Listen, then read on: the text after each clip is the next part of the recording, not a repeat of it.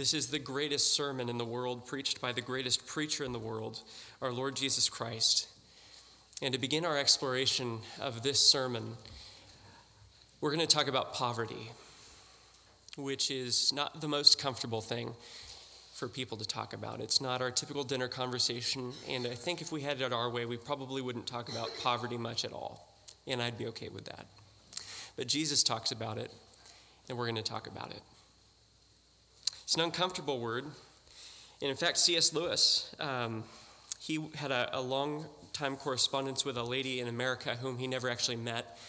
And in one of his letters to her, he wrote this about himself. You might not have known this. I'm a panicky person about money myself, which is a most shameful confession and a thing dead against our Lord's words. And poverty frightens me more than anything else, except large spiders in the tops of cliffs. You know, I think many of us share Lewis's fear of poverty even though he was a, an extremely generous man. And so his fear came in the midst of his financial obedience and prioritizing Christ. But still, it was scary to him, and I think it is to many of us. And when you get down to it, poverty is no great thing in and of itself. Uh, sometimes books glamorize it. Uh, you have these hero stories emerging out of poverty into greatness, but generally speaking, I, it's not something that we should be chasing after, I think. New Testament scholar Leon Morris wrote A rediscovery of Jesus' interest in the poor is long overdue. But I cannot rid myself of the feeling that much modern writing proceeds from the comfortable. People for whom poverty is an interesting subject for discussion, but who have never themselves experienced what real poverty is. I have. And poverty is not a blessing, nor is powerlessness. If you begin in Genesis and read through Revelation, you'll concur with Dr. Morris. Poverty, in and of itself, for its own sake, is not a blessing. It's the result of living in a world broken with and soaked through to the core with sin. It's not part of God's original design. And yet, Jesus begins his sermon by saying, Blessed are the poor in spirit, for theirs is the kingdom of heaven. When we understand what Jesus is saying, we understand that there is a kind of poverty that is a blessing. It's the kind of poverty that each one of us should be deeply interested in pursuing because this kind of poverty brings the kingdom of heaven. This kind of poverty heads off the Sermon on the Mount. This kind of poverty is what Jesus declares to be blessed. Blessed are the poor in spirit, for theirs is the kingdom of heaven. The last time I preached, I gave an overview of this entire Sermon on the Mount, Matthew 5 through 7. It also is recorded in an abbreviated form in Luke chapter 6. Leo just read it for you. And this sermon, if you wanted to boil down the main message of this entire sermon and what Jesus is saying, I suggested to you that the main message of the Sermon on the Mount is that those who are saved look like their Savior. Those who are saved look like, live like, bear the image of their Savior, Jesus Christ. And the key to the sermon is not to look at the particular commands and try to apply them in a way that would get at the sense that we can do this better if we try hard. The key to the Sermon on the Mount is to look through the commands to the preacher of the sermon, who himself is the embodiment of all that we are called to in the sermon, which is the perfect righteousness of God. That's the key to the whole thing. And unlocks for us every single part of this sermon, beginning with the Beatitudes. Try to get a feel for what's happening here. This moment in time, as Leo read just before Jesus started the sermon, he had been up on a mountain all night long praying. It's about two years into his three year ministry. And Jesus has had a growing group of followers, his disciples, not just the 12, but many disciples. And having spent the entire night with his Father in heaven, Jesus comes down from the mountain a little ways and calls to himself 12 of these followers and appoints them to the office of apostle. And he begins by preaching a sermon, particularly to them and the other followers that he has out of the multitudes that have come to be healed. And imagine that Jesus healing anybody who's coming to him of their diseases. Imagine the crowd, okay? There's no copay for this. This is a big deal. And Jesus looks surrounded by these masses and focuses in on this group of people who say, I am yours. And he starts to unfold to them bit by bit, beginning with the Beatitudes, what it means to belong to and follow him. This is a gospel sermon from beginning to end. And at the heart of it is this command that Jesus gives be perfect as your heavenly Father is perfect. So, to anybody who's listening or anybody who's reading, with their eyes open and a little bit of self awareness, Jesus brings us right back to the cross because we recognize that we have already blown any chance we have of obeying the sermon apart from Him and His grace. Rule following is a very popular approach to this sermon. Do this, do that, here a little, there a little, put it all together, then you've got a life that's exemplary. Perhaps we can apply it to nations. Perhaps we can apply it to the healing of our society and our divisions. But Jesus says, no, that breeds Phariseeism. Where we want to begin is where Jesus begins, with the recognition of our need for the Savior, so that we're not looking inward, but we're looking upward, not inward, but outward, to the one who himself embodied perfectly all that he calls us to be. It's for those kind of people who recognize their utter need for Jesus, those kind of people who are the Christ alone kind of people, that Jesus intends the Sermon on the Mount to be understood and followed. He starts off with eight beatitudes, which is comes from a Latin word for blessing, for blessedness. And each one of these eight beatitudes looks at an element of Christian character, answering something of the question what kind of person is the Christian? What is she like? What kind of things is she about? What does she do? And what is it like to know her? How would you describe that kind of a person? And Jesus describes at the beginning of each one of these sentences a particular declaration, not just a wish, as in, I hope you're blessed if you are poor in spirit, or I hope you're blessed if you mourn and grieve.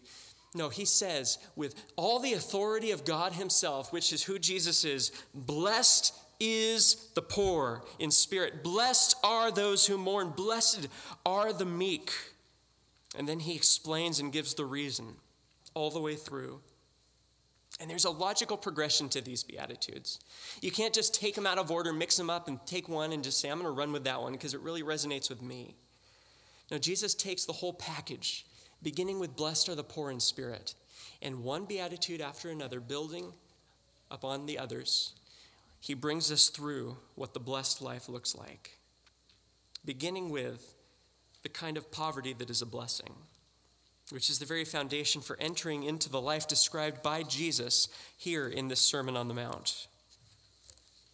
And if we understand the sermon correctly, he begins here in order to describe the kind of person who enters into the kingdom of heaven through the gospel to begin with. And it all starts with the kind of poverty that is a blessing. So, first things first, each one of these Beatitudes begins with the word blessed. So let's start there, what it means to be blessed. Because if there's one thing that we Americans can get into, it is to be blessed. We love to talk about how blessed we are. In fact, Hashtag blessed, right? Yeah, we love it. It's one of our favorite words. And because it's one of our favorite words, we have to remember one of the most basic rules of biblical interpretation check your baggage at the door. Every culture, every time throughout human history has had its own particular difficulties approaching various aspects of Scripture. And for us, one of the most difficult things for us to wrap our minds around is the biblical concept of blessedness. What does it mean to be blessed? Because all of us talk about it. I talk about it. I, I can't talk about something going well in my life without saying, I am so blessed. And I mean it too. And so we have to understand this word, knowing our own propensity to misunderstand what this is because it's so important and crucial to understanding where Jesus is going in the Sermon on the Mount, because this is the word that is given the emphasis at every single first sentence that opens up this sermon through the first eight Beatitudes. I would put it to you like this Blessedness, in the sense in which Jesus is using it, refers to the profound, abiding joy and fullness of those who are favored by God. It's a very loaded term.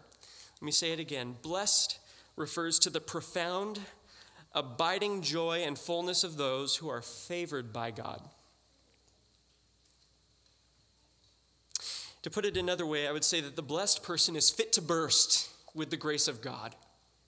They've gone to the buffet table of God's grace and overstuffed themselves. Or rather, God has overstuffed them. They have so much grace, they don't know what to do with it. It's coming out and overflowing to people around them. Nothing can shake them. Have you ever met those kind of people that no matter what goes on in life, no matter how bad it gets, they're always happy? Maybe not with some foolish grin on their face, but, but this sense that they truly mean it. They have joy. And it doesn't matter what the circumstances are, because they're fit to burst with the grace of God, and they know it. Paul was this type of person. Writing from a jail to the Philippians, he comes out at the end of his letter and he says, I have learned in whatever situation to be content. I know how to be brought low, and I know how to abound. In any and every circumstance, I have learned the secret to facing plenty and hunger, abundance and need. I can do all things through Christ who strengthens me. Nothing could shake that guy. And if you read some of his autobiography of his sufferings in 2 Corinthians, that guy's, he's been through the ringer. And yet, he could write this and mean it because he understood what blessedness is. It's the kind of gospel blessedness that heads off the letter to the Ephesians. In him, we have been given every spiritual blessing. Any that you can think of, name it, it's yours if you're in Christ. More grace, you've got it. Patience, we pray for patience. God says, if you're in Christ, you've got it. All of the storehouse of heaven is at your disposal. You've got the debit card. Go draw on it every spiritual blessing. Peter says, We have been given through the knowledge of him all things, it's all inclusive, by the way, all things necessary for life and godliness. This is blessedness. Now, contrast that through the gospel with the way that we use blessed in our day to day lives. And I'm not going to go after the prosperity preachers, they're an easy target. We can make fun of them all day. Let's get inside our own house. How do we think of blessedness in conservative evangelicalism? And I'll be the first to tell you that I oftentimes associate it with things going my way. I oftentimes associate blessedness with an abundance of stuff. I associate blessedness with my kids being well behaved. And the thing is, I, I, believe all those things. I believe I believe it's a blessing to be able to pay the bills and to have a little bit in savings, maybe a lot in savings. I don't know, that'd be a blessing too, but I'll speculate on that. I believe it's a blessing to not be sick. I resonate with the Apostle John when he's writing to his friend Gaius in 3 John 2, and he says, and he means it I pray that all may go well with you and that you may be in good health as it goes well with your soul. It's the Apostle John praying for a healthy body for Gaius because he recognizes that every legitimate gift that comes down from the Father is a blessing. But, friend, here's the difference those things are not the essence of blessedness. They come, they go. Our brothers and sisters in Africa who are being persecuted and hunted down by the Boko Haram extremists, systematically picked off one by one, are every bit as blessed as the person who will never undergo a day of suffering or persecution in their life. If they trust in Christ, they are both of them blessed. Because the essence of blessedness goes so deeply underneath the circumstances, so deeply underneath the gifts, because those things, the blessedness that Jesus is talking about, is summed up and pictured in Him. And He is our rock who never is shaken. He is our foundation who does not go away. He is the one who is ever present, whatever gifts do or do not come.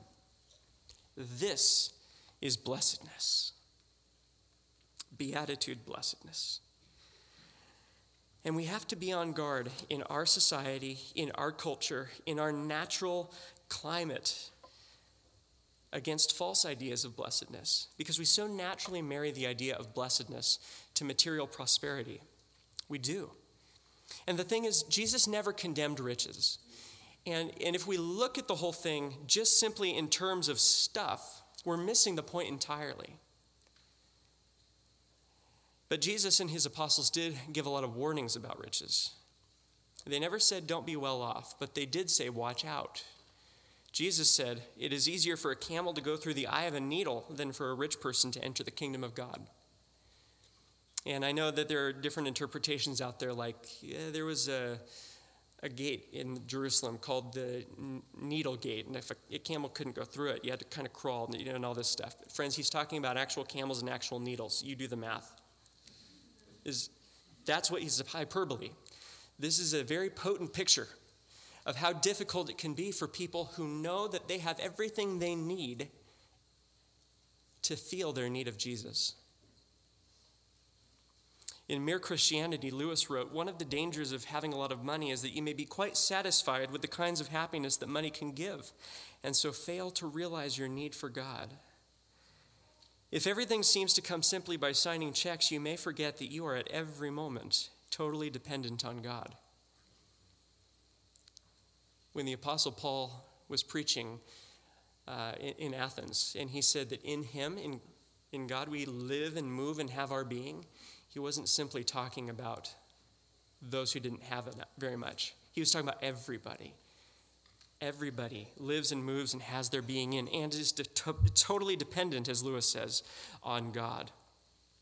One of the most profound prayers uh, in Scripture is found by a man named Agur in Proverbs chapter 30, recognizing the very things that we're talking about. Agur prays. Look, listen to this. He says, Give me neither poverty nor riches.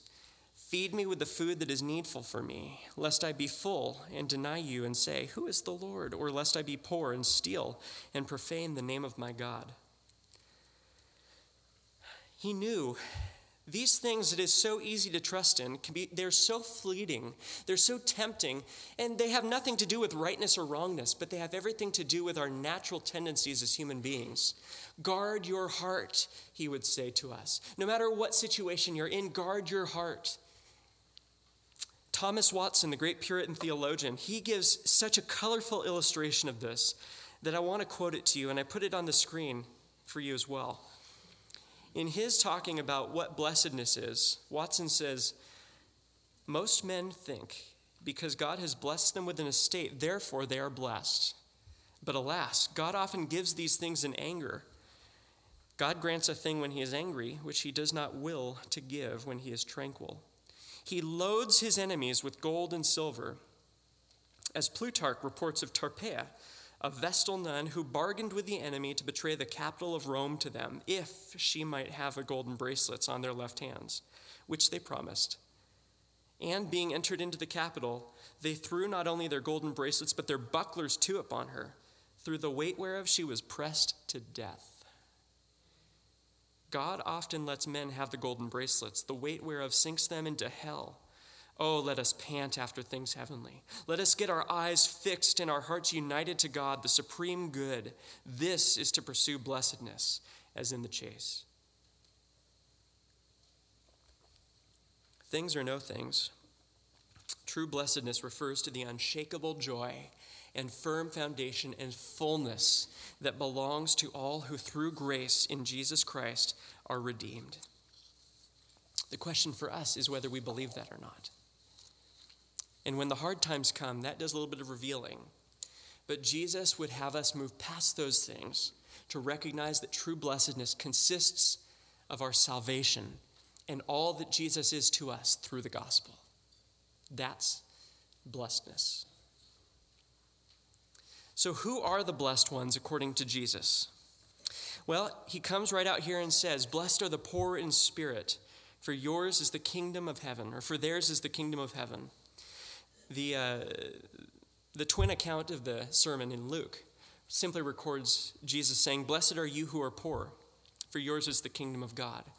And based on that, many interpreters, particularly of the Roman Catholic persuasion, have understood that to mean that there is inherently blessing in material poverty. So you've heard of the vow of poverty that many monks will take. Um, monasteries. You would enter in with this idea that you were blessed by not having anything. So you'd get rid of all your stuff, put on a robe that probably wasn't very comfortable, get yourself a really awesome haircut, and there you go, you're blessed. Uh, and I wish it was that easy.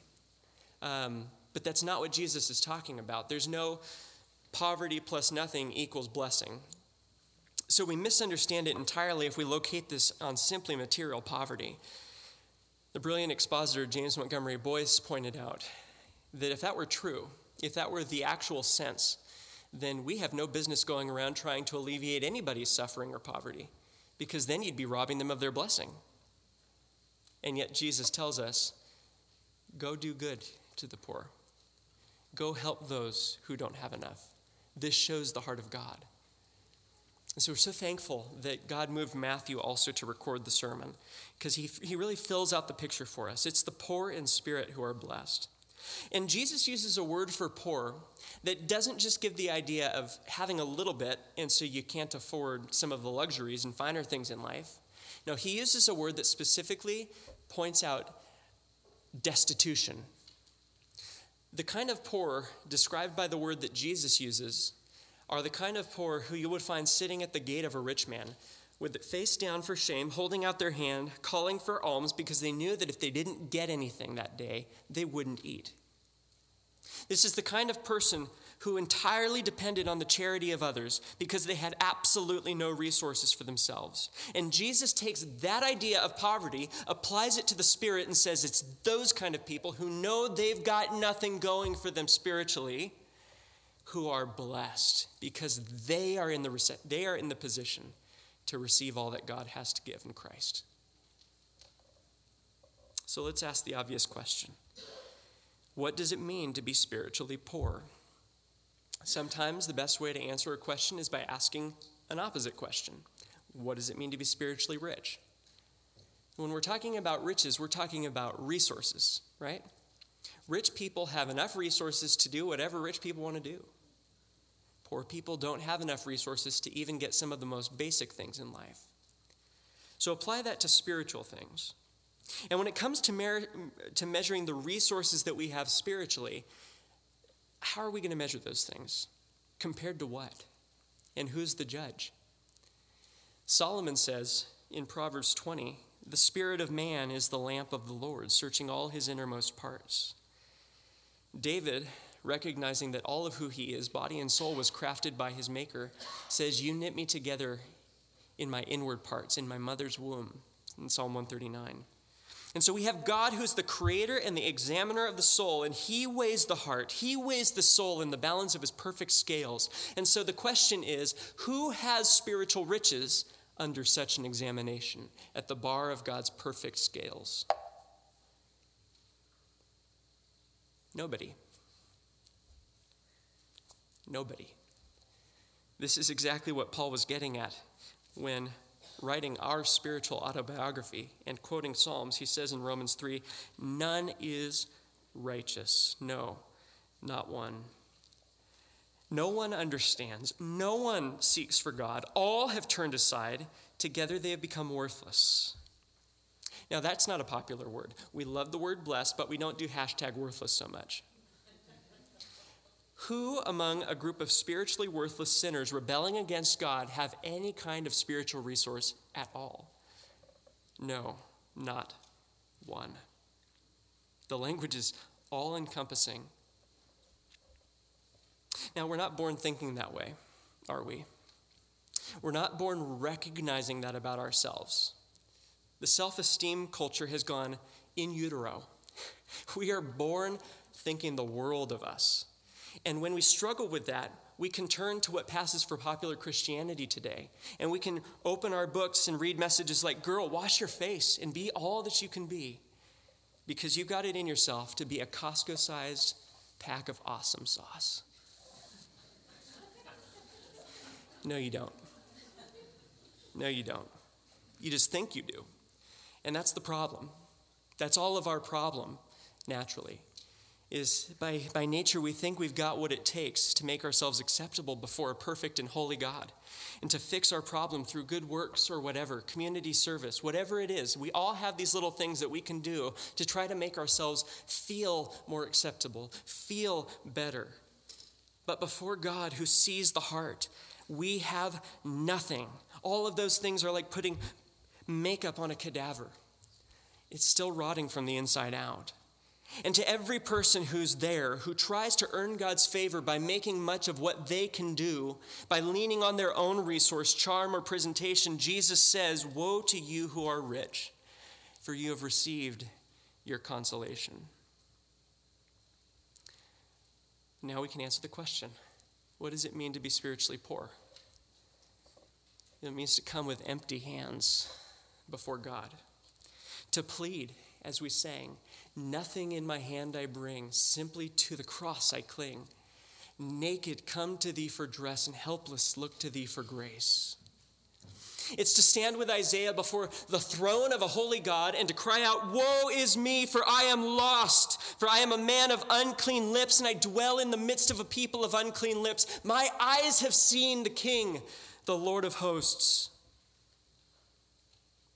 The poor in spirit have seen the Lord of hosts. They've stood in the temple next to the Pharisee rehearsing his good deeds, and they've sat with the tax collector, beating their breasts, crying, Have mercy on me, a sinner. This is coming empty handed to the throne of grace. This is spiritual begging. This is blessedness. Blessed are the poor in spirit. Blessed are those kind of people. So, are you a spiritual beggar? Are you a spiritual beggar who has recognized how absolutely nothing you have to present before God, knowing that you must flee entirely to His grace in Jesus Christ? Take honest inventory by God's help, if you have hope in your resources, hope in your riches, hope in your kids, hope in your goodness, your charity, your ministry, your community service, your family, whatever, if you have hope in any of those things, then my friend, you are hopeless. And Jesus' call to you right now is put away those hopes, cast them down for the worthless things they are, and cling to Christ, and you will have mercy in full, fit to burst, forever blessed.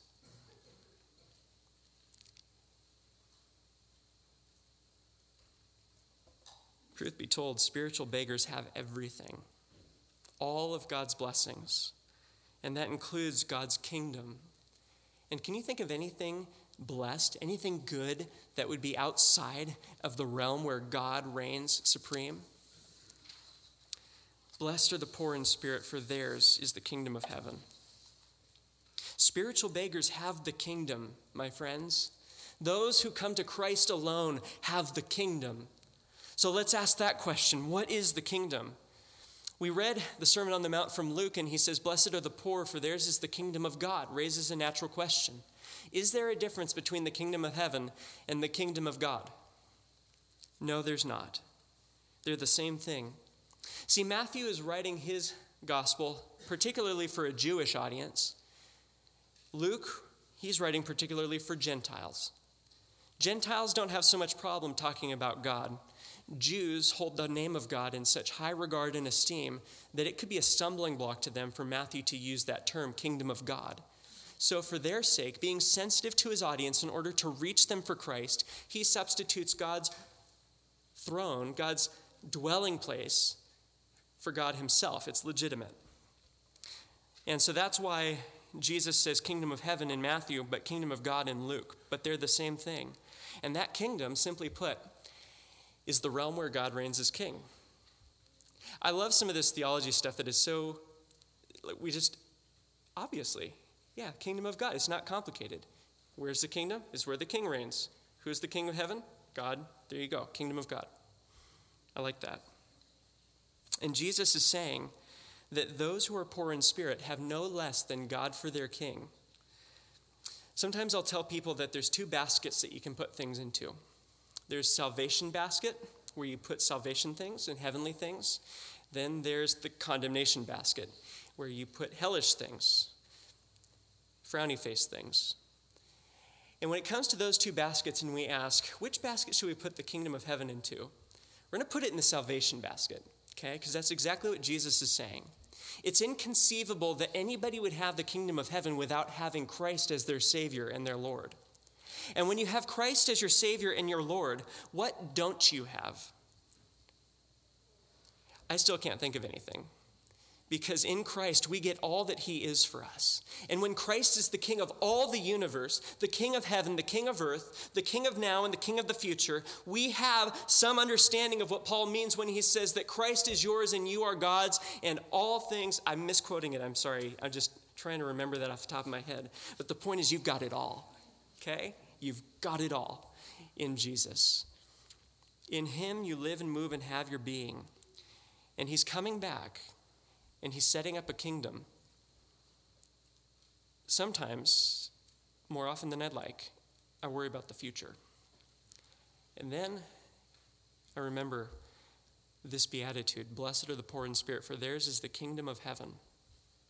And I remember that Jesus is coming back with a kingdom, and that whatever the uncertainty of tomorrow may be, there is no uncertainty to that day. I know the real estate market's pretty hot right now, but friends, it doesn't even touch what's coming. And you've already got not only the down payment, but the entire thing paid off. You've got the real estate, my friend, in the kingdom that, that Christ is bringing. If you are poor in spirit, if you have fled to Christ. But here's the cool thing even though we can smile at the future, there is so much now that radically affects us because this is true. Jesus, when he's describing the kingdom of heaven, Look how he says it in Luke 17. The kingdom of God does not come with observation, nor will they say, See here or see there, for indeed the kingdom of God is within you.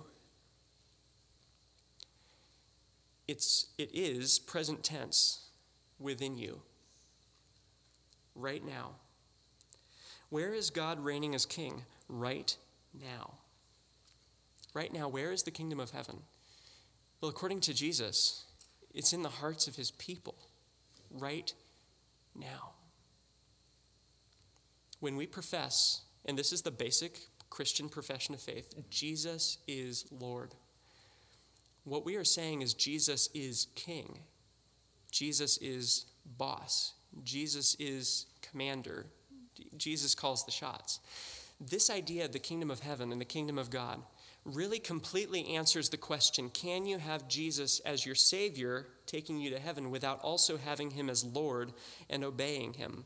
And the answer is no, because wherever the kingdom is, the king reigns. Wherever the king reigns, the subjects do what the king says.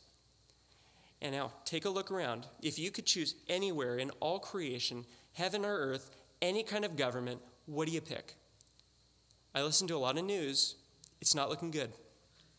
But this, friends, let me give you a suggestion. This is free advice. Pick the place where Jesus reigns as king because he is a good, very good king. He will never do any injustice to you, he will never, ever let you go hungry. He is the one in whom we have our life, our movement, our being. And He is the one who's saying to us, Blessed are the poor in spirit, for theirs is the kingdom of heaven. Blessed are the spiritual beggars, because they have salvation and with it everything in Christ. I'd like to conclude by giving you the key to spiritual poverty. Because if it's really as important as all this, so important that Jesus begins his entire Sermon on the Mount with Blessed are the poor in spirit, then we really can't afford to miss what it means to be a spiritual beggar. Not, not simply to understand what spiritual begging is, but to actually be spiritual beggars ourselves. Here's the key to spiritual poverty Christ.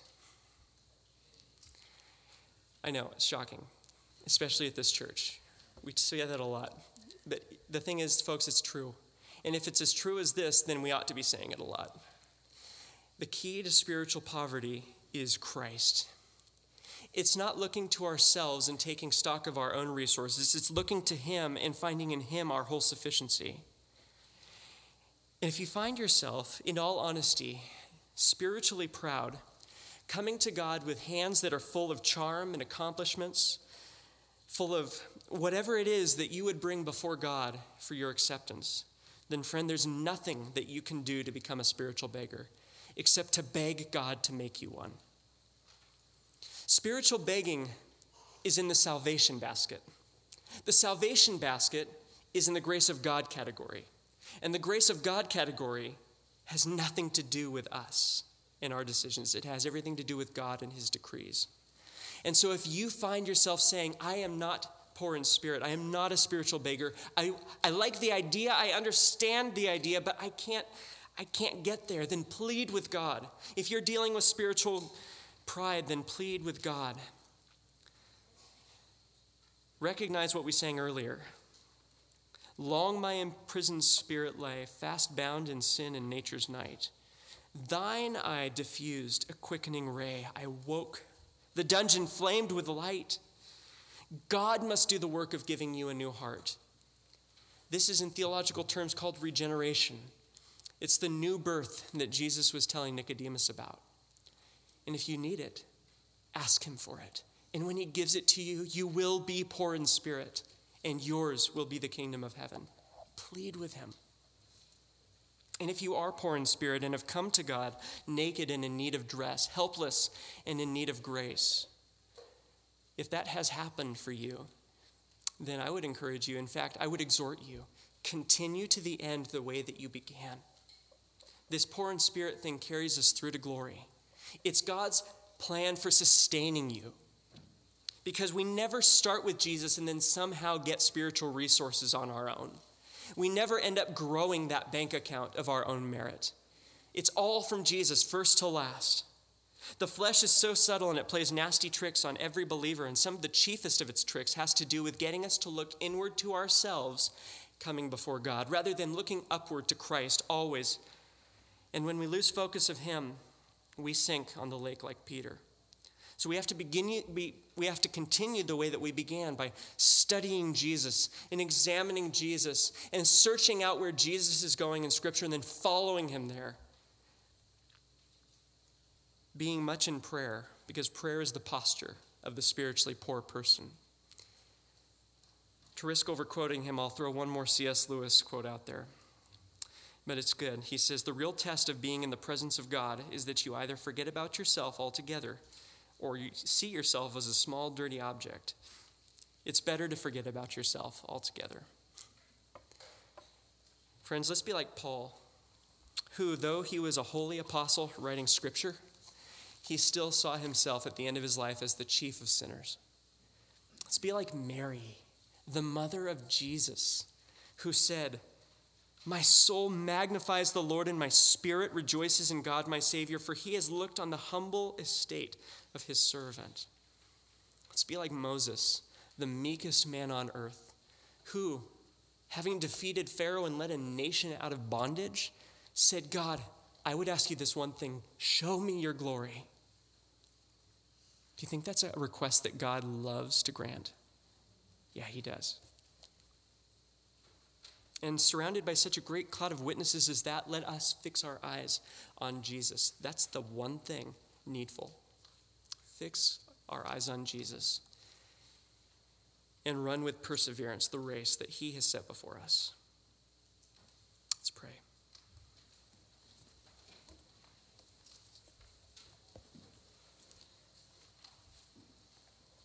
Father, we thank you and praise you that you have been so clear with us about our condition, that you have been so abundant toward us in your grace, that you have been so sufficient for us in our Savior, that you have been so kind to us as to give us this day to think about, meditate on, and I pray respond to these things.